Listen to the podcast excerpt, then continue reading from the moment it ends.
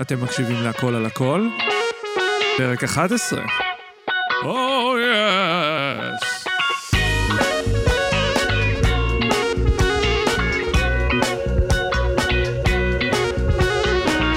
אהלן כולם, אהלן חברים וחברות, מה שלומכם? לי קוראים עידן ליברמן, אני זמר רוקנרול ובלוז, ומורה לפיתוח קול. אני מתמחה בפיתוח טכניקה קולית, מה שאני אוהב לקרוא לו under the hood, הכוונה פשוט למכניזם הקולי והפיזיולוגי והאקוסטית עצמו, שמאפשר לנו אה, לשיר את השירים שאנחנו רוצים לשיר, כן? לראות איך המנוע עובד, לא רק איך הצבע של האוטו מבחוץ, כביכול. הפודקאסט הזה, אם אה, לא הכרתם עד כאן, מיועד לזמרים שרוצים ללמוד ולהכיר את הכלי שלהם יותר טוב, כדי להיות חכמים יותר ומיומנים יותר בשימוש בו, אבל אני חושב שגם מרצים, מורים, זמרי מקהלה, וכל מי שבעצם משתמש בקול שלו בתדירות גבוהה, יוכל ליהנות ממנו. אמנם עבר קצת זמן מאז הפעם האחרונה שנפגשנו, אבל uh, אני שמח לבשר שזה דווקא בגלל סיבה טובה, הולדתה של בתי הבכורה אביגיל, בואו נקבל אותה מחיאות כפיים. אה, ואז שהיא תתחיל uh, לעשות uh, תרגילי פיתוח קול ולשיר כמו אבא שלה, בינתיים היא בוכה מדי פעם, כמו שתינוקות נוהגים לעשות. מה שמעניין אצל תינוקות, אפרופו אם, אם כבר מדברים על זה, זה שאני לא יודע אם שמתם לב, אבל הם יכולים לבכות הרבה מאוד זמן, חזק מאוד, והם עושים את זה בלי להצטרד. אה, יש איזה שימוש שהם עושים במנגנון הקולי, שאנחנו בתור מבוגרים קצת פחות משתמשים בו, כן?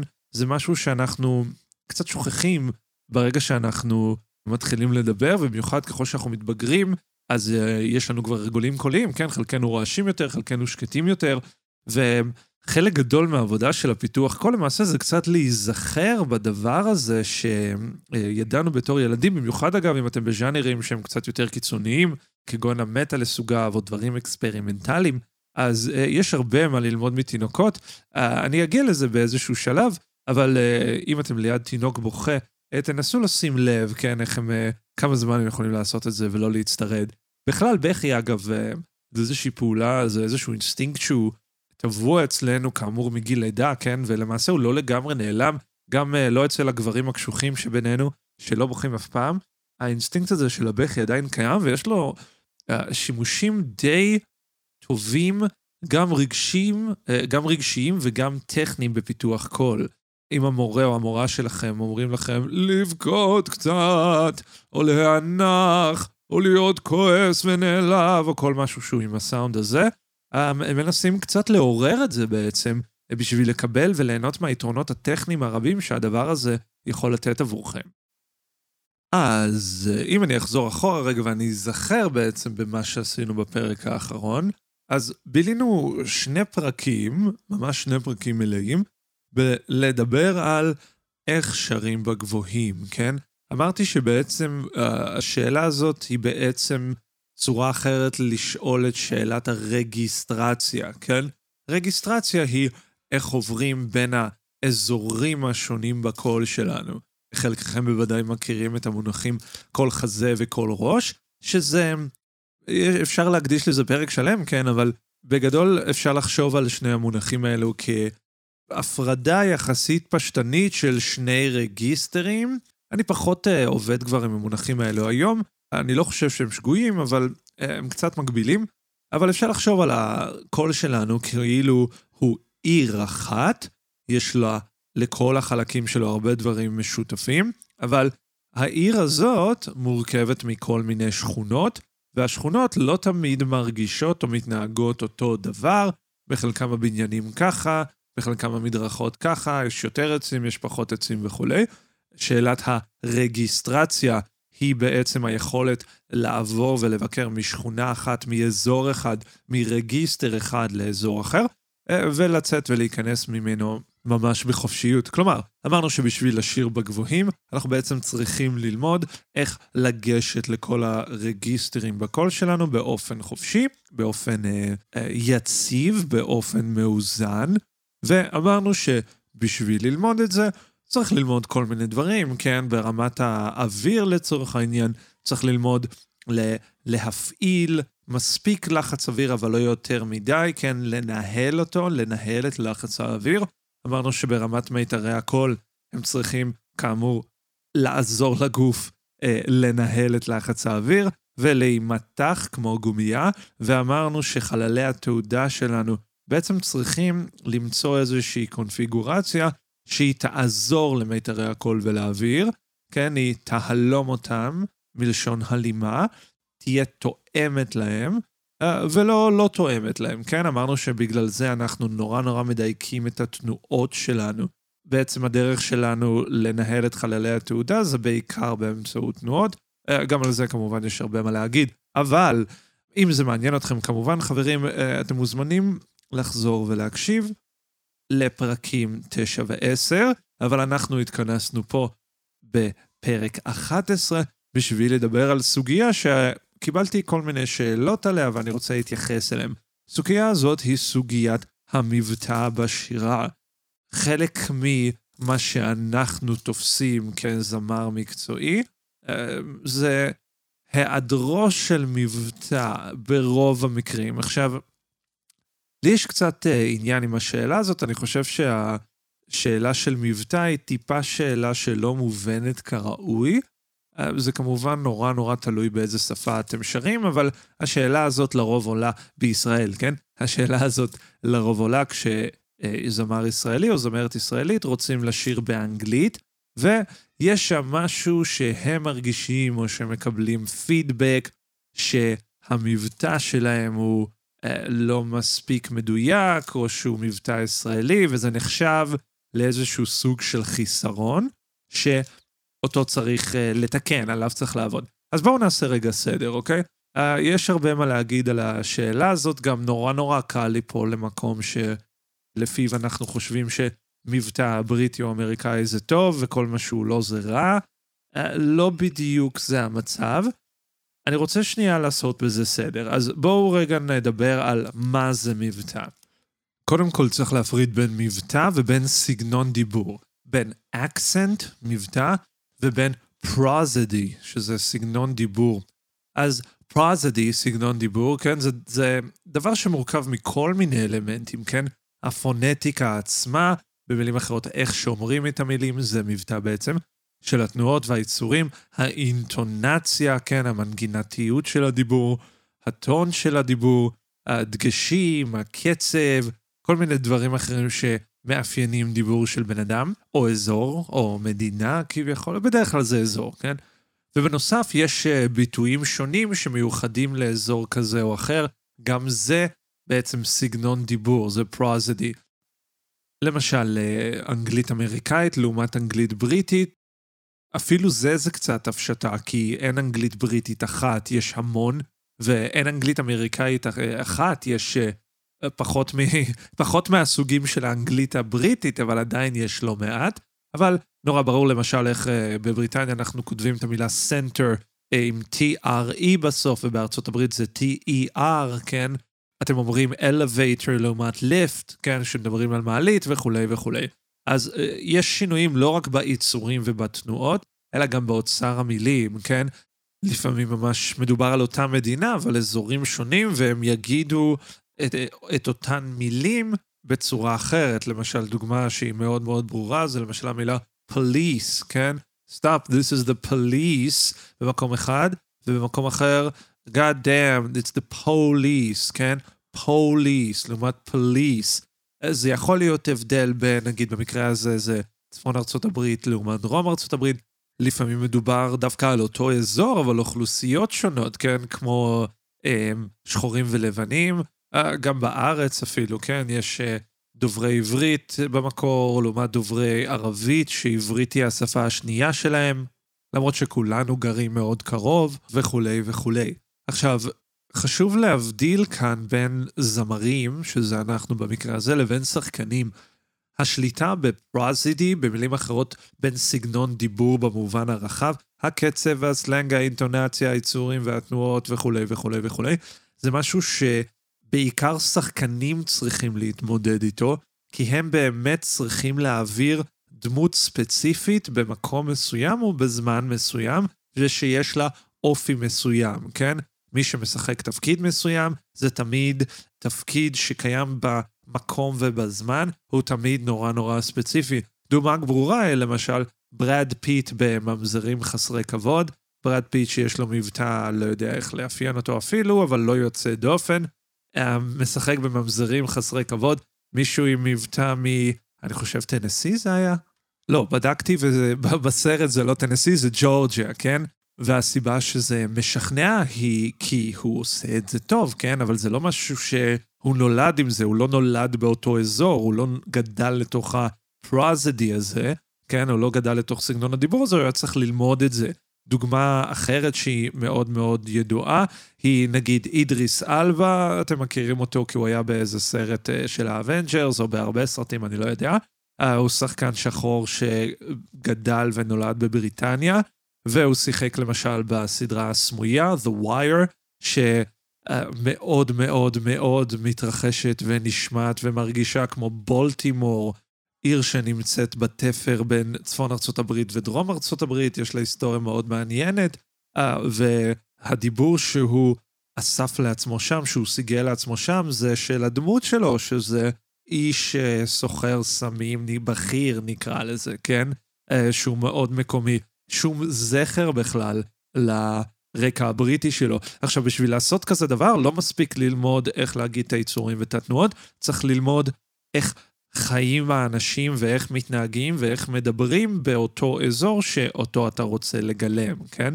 במילים אחרות, כשמדובר על מבטא, או במובן הרחב שלו פרוזדי, סגנון דיבור, אז לשחקנים יש עבודה ממש ממש מאתגרת. במובן הזה, אנחנו בתור זמרים, יש לנו עבודה קלה יותר, כן? אנחנו צריכים להתרכז רק במבטא במובן המצומצם. במילים אחרות, לא כל כך בפרוזדי, אלא אם כן אולי אתם משחקים דמות ספציפית, אם יש נגיד אה, במחזות זמר יש דמות ספציפית וכולי וכולי, אבל בגדול אנחנו כזמרים רוצים בעיקר להתרכז באקסנט, בפונטיקה, במילים אחרות, מכל הסל הזה שאמרתי, יצורים, תנועות אינטונציה, אה, קצב, אה, סלנג וכולי, אותנו מעניינים שני דברים בלבד, יצורים ותנועות, הפונטיקה, כן? במילים אחרות, איך אנחנו מעצבים את המילים מבחינה קולית, זה הפוקוס שלנו, אוקיי? במילים אחרות, אנחנו בתור זמרים, וואלה, יש לנו עבודה קלה יותר, כל הכבוד לנו. כך שבפרק הזה, ובאופן כללי, אם אני מדבר על מבטא, אני מדבר אך ורק על האופן שבו אנחנו אומרים יצורים ותנועות. אני מדבר על הפונטיקה, כן? זה במובן די מצומצם. עכשיו, בשביל להבין מה המשמעות של הדבר הזה עבורנו, כדאי לזכור נקודה חשובה, שאני מאמין שרובכם כבר יודעים, אולי פשוט לא שמתם לב לזה עד עכשיו. הנקודה היא זאת, מבטא בשירה, כן? מבטא זה משהו שקיים כמעט אך ורק באזור הדיבור שלנו, כן? ברגיסטר הנמוך. במילים אחרות, ככל שאנחנו שרים נמוך יותר, ככל שאנחנו שרים באזור הדיבורי שלנו, כך המבטא שיש לנו, המבטא הקיים שלנו, יהיה יותר בולט, וככל שאנחנו נעלה למעלה, המבטא הזה ייטשטש ויהפוך להרבה פחות ברור באופן טבעי. במילים אחרות, אם עשיתי רגיסטרציה נכונה, זוכרים מה שאמרתי בתחילת הפרק? אם אני יודע לעבור מאזור אחד לאזור אחר של הקול שלנו, המבטא כמעט כתוצר לוואי מטשטש ונעלם. במילים אחרות, אפשר לעבוד על מבטא באופן, נקרא לזה, מודע, כן? באופן uh, ברור של אני עכשיו הולך לעבוד על המבטא שלי, בלה בלה בלה. Uh, רק באזור הנמוך, כן? אין לכם כל כך מה לעשות את זה באופן ישיר כשאתם עוזבים את האזור הדיבורי, כן? מהסיבות שאני אתאר תכף. אבל חשוב לשים לב לזה, וגם תקשיבו לעצמכם, תקשיבו לזמרים שאתם חושבים שיש להם מבטא, ותשימו לב שככל שהם שרים יותר גבוה, ככה המבטא יותר נעלם. אדל נניח, היא דוגמה מאוד מאוד ברורה, יש לה מבטא נורא כבד ונורא ברור כשהיא מדברת ברעיונות, אה, תנסו לשים לזה לב, ופשוט תפתחו ביוטיוב אדל אינטרוויו, תשמעו, זה מבטא נורא נורא ברור, אבל אין לו זכר כשהיא שרה. הסיבה לכך היא שהיא למדה או יודעת מלידה, לא משנה לצורך העניין, לעשות רגיסטרציה טובה. היא למדה את היצורים והתנועות היעילים, הנכונים כביכול לשירה, אני מעדיף לא להגיד נכונים, אני מעדיף להגיד יעילים, תורמים לנו, ככל שהיא עולה למעלה, ואז הגוף שלה כבר סיגל את זה לעצמו, גם באזור הנמוך, אוקיי? וזה עובד גם הפוך. במילים אחרות, מי שהמבטא שלו מאוד מאוד ברור באזור הנמוך, זה אומר שסביר להניח שהוא עוד לא כל כך שולט בתנועות שלו, ולכן לא כל כך שולט ברגיסטרציה שלו. זה סיבה אחת מדוע שאלת המבטא יותר נפוצה אצל זמרים שהם מתחילים אולי בינוניים. עכשיו, הסיבה שאני אומר את זה, זה לא כי זה איזשהו שיפוט ערך, שמי שיש לו מבטא הוא זמר פחות טוב, או משהו כזה, זה, זה פחות העניין. הסיבה שאני אומר את זה, זה כי אם מבטא, כמו שאמרנו, זה שימוש בתנועות, כן? כיוון נכון של התנועות. עכשיו, אמרנו הרבה פעמים שלשיר יעיל, לשיר טוב יותר, זה במידה רבה פשוט שימוש טוב יותר בתנועות, ככה שזמר או זמרת שהמבטא אצלהם מאוד בולט, הוא לא צריך להיות אפס, גם אין כזה דבר אפס, כן? צריך uh, תמיד להישמע כמו משהו, כן? אנחנו לא יכולים להישמע פרווה וממוצע של uh, איזה משהו מדומיין, כי אז uh, זה גם לא אפשרי, אבל זה גם לא מעניין. כשאנחנו שומעים מבטא מאוד ברור אצל זמר או זמרת, זה פשוט אומר כנראה שהם עדיין לא שולטים 100% בכיוון התנועות שלהם, כן? התנועות הן לא מוטמעות מספיק בגוף. עכשיו, שוב, כשאני אומר התנועות, אני מתכוון לתנועות שאנחנו יודעים כבר, אה, גם כי יש מסורת שירה של מאות שנים, וגם כי המדע העדכני מגלה לנו שיש תנועות שהן יותר תורמות לרגיסטרציה, כלומר לשירה שהיא יעילה יותר, שהיא מאוזנת יותר, ויש תנועות שמפריעות, כן? שהן פחות תורמות לזה. במילים אחרות, כדי לשיר טוב יותר, אנחנו עושים הרבה מאוד עבודת רגיסטרציה, ובשביל שנלמד את הגוף רגיסטרציה נכונה מהי, אנחנו לרוב עוסקים הרבה הרבה הרבה בתנועות, כן? המורה או המורה שלכם לפיתוח קול, סביר להניח שיקדישו המון המון זמן על לדייק איתכם את התנועות, ועל ידי כך ללמד אתכם רגיסטרציה נכונה. ובדיוק מהסיבה הזאת, עבודת רגיסטרציה נכונה למעשה יכולה למתן ואף למחוק מבטא.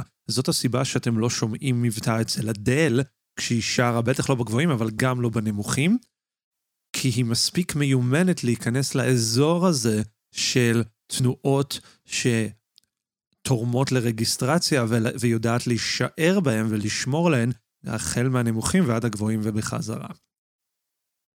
אוקיי, okay, חברים, אז בואו נדבר רגע מהן הבעיות הנפוצות שאנחנו לרוב שומעים אצל אה, זמרים ישראלים ספציפית, שנובעות רובן ככולן האופן שבו אנחנו מדברים בעברית, ונדבר גם טיפה על מה אפשר לעשות בשביל uh, לשפר את זה.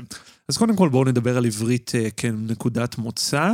פה במאמר מוסגר אני צריך להתנצל בפני דוברי, דוברי ערבית, אם הם מקשיבים לפודקאסט. אני פשוט לא יודע ערבית, אז אני לא יכול לומר שום דבר על זה. הניחוש שלי, מכיוון שזו אותה משפחה כמו עברית, זה לא יהיה מאוד שונה. אם יש דובר ערבית שרוצה לתקן אותי, הוא לגמרי מוזמן. בכל מקרה, עברית כשפה כוללת הרבה מאוד אה, יצורים קשים באופן יחסי ותנועות קדמיות. קשה להסביר מה הם על רגל אחת, אבל יצורים קשים הם בגדול יצורים שחוסמים את האוויר באופן כמעט מוחלט, ותנועות קדמיות הן מאוד בגדול תנועות שבהן הפה פתוח והלשון באה קדימה. אוקיי? מדובר על הרבה אי או אה או אה או אה, שהן מאוד מאוד נפוצות בעברית, כמו למשל במילה אבא, אה, אה, לעומת אבא, אה, זו תנועה אחורית, אה, לעומת תנועה קדמית, אה, כן? זה הבדל מאוד מאוד קטן, אבל מאוד מאוד חשוב כשאנחנו uh, מנסים לשיר. Uh, לכן דוברי עברית צריכים הרבה פעמים ללמוד תנועות שלא קיימות בשפה. למשל, המון פעמים התנועה אה כמו sit, או אה כמו book. אלו נחשבות תנועות, תנועות אמצע, הן לא סגורות לחלוטין והן לא פתוחות, אבל הן לא כל כך קיימות בעברית. אנחנו אוהבים להגיד אה כמו set או seat. אנחנו לא אומרים sit, אה, לא כל כך קיים. למשל, אה, אם שמעתם דוברי עברית לפעמים מתבלבלים בין ship ל sheep, זה בדיוק ההבדל הזה, כן? מעבר לעניין העיצורים והתנועות, אפשר לדבר על כך שבעברית אין המון המון twang.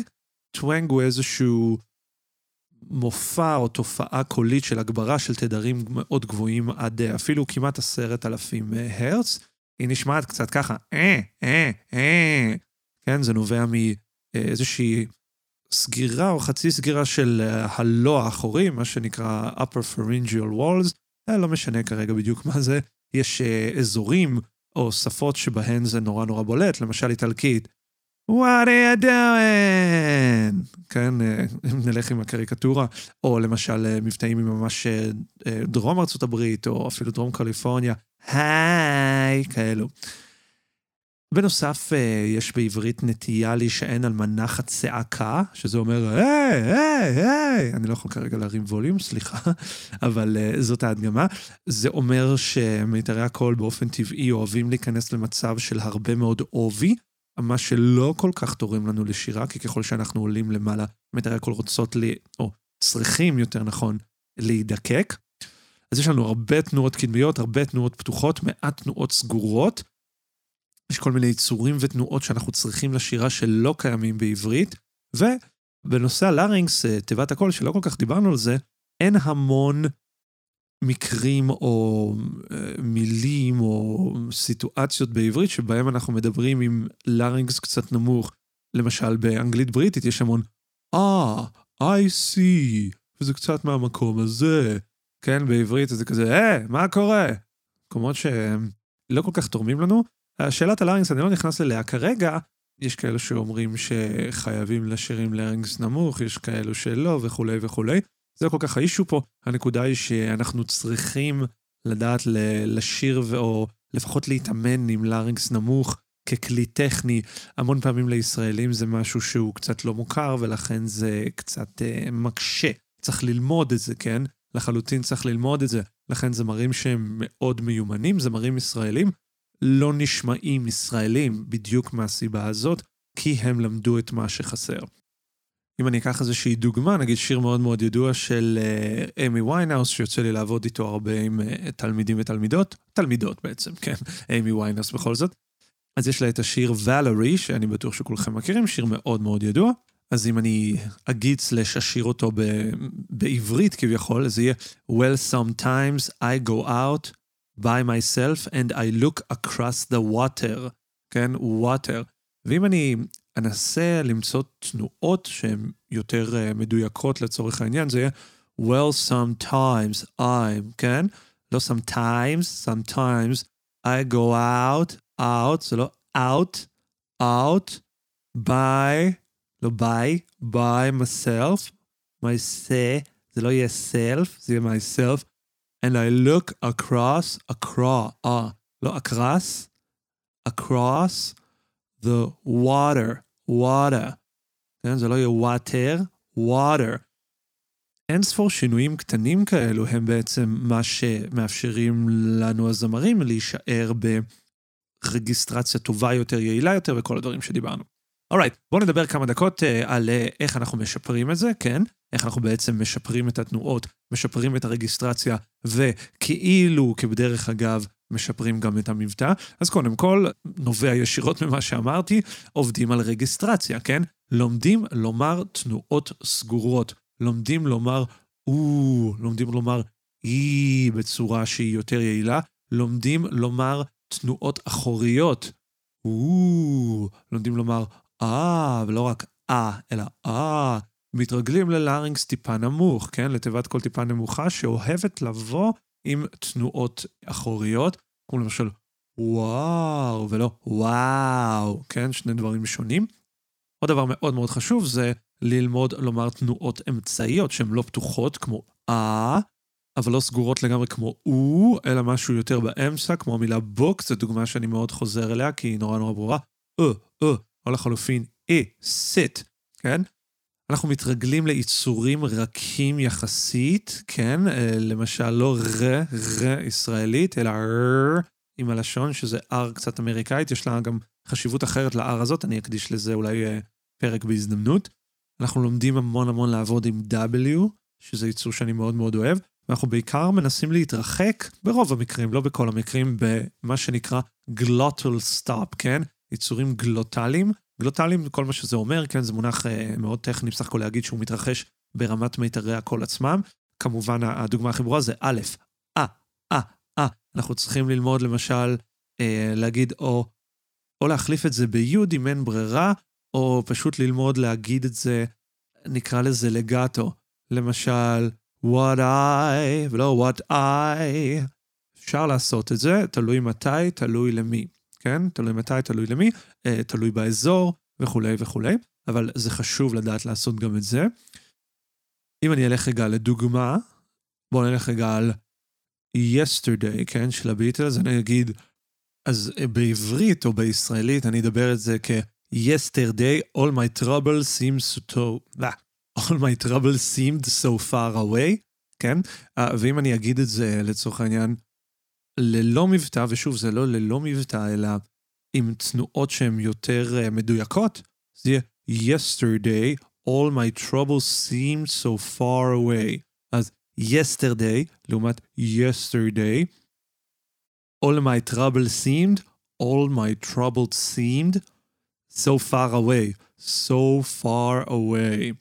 יש בזה איזה מידה של, אני לא כל כך אוהב את המילה הזאת, כי היא לא מסבירה הרבה עד, ש, עד שבאמת לומדים למה הכוונה, אבל אנכיות, כן? סוג של אנכיות, לפעמים מדברים על collecting the voice, כן? זה איזשהו מונח שהוא uh, מתחום המוזיקה הקלאסית, השירה הקלאסית. יש, יש המון המון עוד לדייק את זה, ואני מצטער אם זה טיפה מעורפל, אבל זה באמת מסוג הדברים שצריכים לאמן. אבל חברים, כך או כך, זו הדרך, כן? זו הדרך בעצם להתמודד, למתן, ואולי אפילו להעלים מבטא. אני אסכם ואגיד שוב, אל תחשבו כל כך על איך אני נפטר מהמבטא, אלא איך אני עובד על רגיסטרציה טובה, ובשביל לעשות את זה, איך אני לומד תנועות מדויקות יותר ויעילות יותר. כמובן שזו תורה שלמה בפני עצמה. שאלו את המורה או המורה שלכם עליה, זה חלק גדול מעבודתם, בעיניי לפחות. אוקיי, חברים, יצא טיפה ליותר ארוך היום. זה בגלל שאני כנראה אוהב לדבר, אבל uh, היה חשוב uh, שאנחנו נדבר על הנושא הזה. אני חושב שהוא נושא מאוד מאוד מרכזי, וקיבלתי לא מעט שאלות עליו שרציתי להתייחס. אני אשתדל להנפיק את הפרקים האלו בקצב uh, לא מהיר מדי לצערי, אבל uh, סך הכל עקבי. אם יש לכם שאלות, אם יש לכם טענות, אם יש לכם סוגיות שאתם רוצים שאני אדבר עליהן, צרו איתי קשר. אני בעידן ליב שטרודל gmail.com או ב-the.עידן.ליברמן באינסטוש, או פשוט עידן ליברמן בפייסבוק. יש לי גם אתר כמובן, עידנליב.קום, אתם מוזמנים ליצור איתי קשר לשאלות, כמובן שיעורים, אם אתם רוצים לקחת את השירה שלכם צעד אחד קדימה. אה, אני בהחלט מלמד גם אונליין, וממש ממש בקרוב חוזר גם ללמד פיזי. צרו איתי קשר, אני אשמח לשמוע. בפעם הבאה, חברים, אנחנו נדבר על נושא חשוב לא פחות, הוא הוויברטו. אה, ונראה מה זה, מאיפה הוא מגיע, ואיך אנחנו יכולים קצת לעזור לו לבוא.